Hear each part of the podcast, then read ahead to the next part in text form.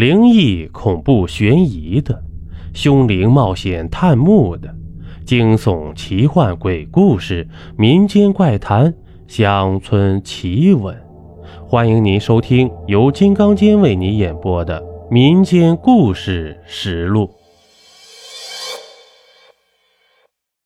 今天呢，我给大家讲一个奇观怪谈的故事，第一集。十月的家乡还是很热的，我和五叔正在树下喝茶闲聊，却接到正在西安读书的郑宇的来信。其实他正在西安师范大学的新闻系读大三，来信比较长，说的是他们学校同学遇到的一个比较大的麻烦。任如云并任杰先生，见信好，我是郑宇，上次我们在大同见过面的。不知道你们还能否记起？这次写信打扰你们，是因为我们同学在学校遇到了很大的麻烦，需要得到你们的帮助。事情是这样的：我宿舍同学兰子的男友叫大乐，跟我们不是一个学校的。兰子最近一星期没有见他了。这后来，兰子去他们宿舍找隔壁宿舍的学生说，他们宿舍最近一段时间晚上经常没有人。每天晚上都见他们洗漱、关灯、熄灯、上床，可是到了早上五六点钟，就发现四个人灰头土脸的从外面回来，匆忙的洗漱一下去上课。由于不是一个学校的，所以兰子也不好在课堂上见到大乐他们的情形，所以就在一个星期六的下午，找了个机会去了大乐他们宿舍，打听回来的消息。让兰子脸色煞白。原来啊，大乐他们宿舍四个人在半月前的一个下午出去玩，一路大闹，就到了市郊。这是一块很平整的土地，上面种的麦子才刚刚长出嫩芽，从远处看啊，一片嫩绿。可是走到跟前却什么都没有了。一伙年轻人好不容易找到一个亲近大自然的地方，自然不会放过。当时田里没有什么人，后生们在这麦田里你追我打，玩得不亦乐乎。谁也没有注意到，危险正在一步步逼近他们。大乐正准备向别人卖弄他的无敌鸳鸯脚呢，这不料地面突然塌陷，四个人全部都掉进地下的陷坑里了。这个陷坑很深，不过土质松软，几个人倒没有受伤。起来之后呢，他们却发现里面还有一条密道。这一下子呀，勾起了几个人的好奇心。于是他们让人去学校拿手电筒，其余人在外围探索一下，有什么宝贝也说不定呢。于是，一个人去学校拿手电筒，另外三个人呢，仔细看了看这个陷坑周围的环境。陷坑大概六米深，在麦田的中央。这塌陷的面积啊，有一平米大。这陷坑往西方啊，有一个隧道，隧道两米高，宽一米，纵深深不可测。其他方向似乎是严实的，因为他们踹了好几脚，也没有任何动静。拿来手电筒之后，四个人结伴鱼贯而入。隧道较深，里面没有光线，自然很黑了。而上面的浮土也因为有了震动，不住的落下来。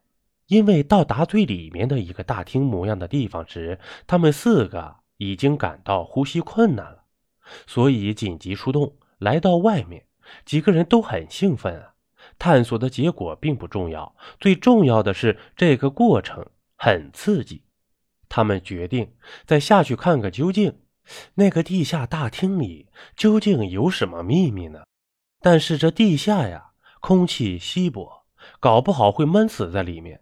这时候啊，大乐出主意了。他们从游泳队借来四个氧气瓶，背在身上，于第二天早上匆匆进洞了。当时地底下还比较阴冷，四个人感到有些害怕，但是好奇心呢？让他们谁也不想停下来。这次背着氧气瓶，四个人的行进速度慢了很多。走到一半的时候，大乐说：“糟了，你们发现没有？咱们刚才进入隧道的时候，这隧道是通往东边的。”几人面面相觑。是啊，是啊，我也发现了。咱们昨天来的时候，这隧道可是通往西边的呀。当时有两个人决定退出，大乐不干。他说：“咱们四个都是老爷们儿，阳气这么盛，怕什么？已经走了一大半了，而且装备也有了，为什么要半途而废？”这一番话让意志力动摇的那两个人坚定了信念。几个人一直往里面走，五十米的地下隧道当然不是很远。这一会儿功夫，他们就到了所谓的地下大厅。这地下大厅是砖石结构，高三米，为椭圆形，而且有一个篮球场那么大。中间摆着七口大棺材，每一口棺材旁边都点着长明灯。里面三个长明灯已经熄灭了，只有靠近外面的这四口棺材旁边的长明灯还有着微弱的光线。四个人商量着怎么办，什么都没有找到，就找到几口烂棺材，不免有些不平衡。于是，四个人决定用手里的工具把这些棺材撬开，看看里面究竟是什么。这说干就干。这四个后生都拿着短柄小铁锹，一会儿功夫呀，这四口棺材的棺盖就被撬开，放在一边了。令他们失望的是，棺材里面空空如也，什么都没有。这四个人终于发现，这次探险啊是很失败的，没有找到任何有价值的东西。当时那两个半路准备退出的学生发现这里也就几口棺材，根本没有什么危险，变得放肆起来。他们两个人找了一口打开的棺材，躺了进去。两个人还不停地敲击棺板耍笑，探出脑袋做鬼脸。这大乐虽然也贪玩，但是这种事情还是小心点这棺材是让人敬畏的东西，不能轻易进出啊。于是他劝那两个伙伴不要太过了，以免玩过界。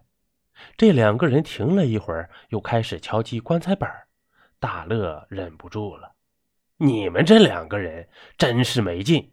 刚说了，你们又来。”那两个人躺在棺材里，突然双双探出头：“我没有敲啊！”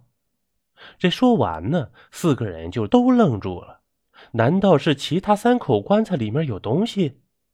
这四个人立即停止了大闹，开始集中精力迎接下面的危险。等他们都安静下来的时候啊，一切又恢复了原来的平静，那敲击的声音又没再响起来。四个人又觉得自己是不是听错了，要不就是回音，没人分析得出来。于是决定撬开这三口棺材再说。四个人费了九牛二虎之力。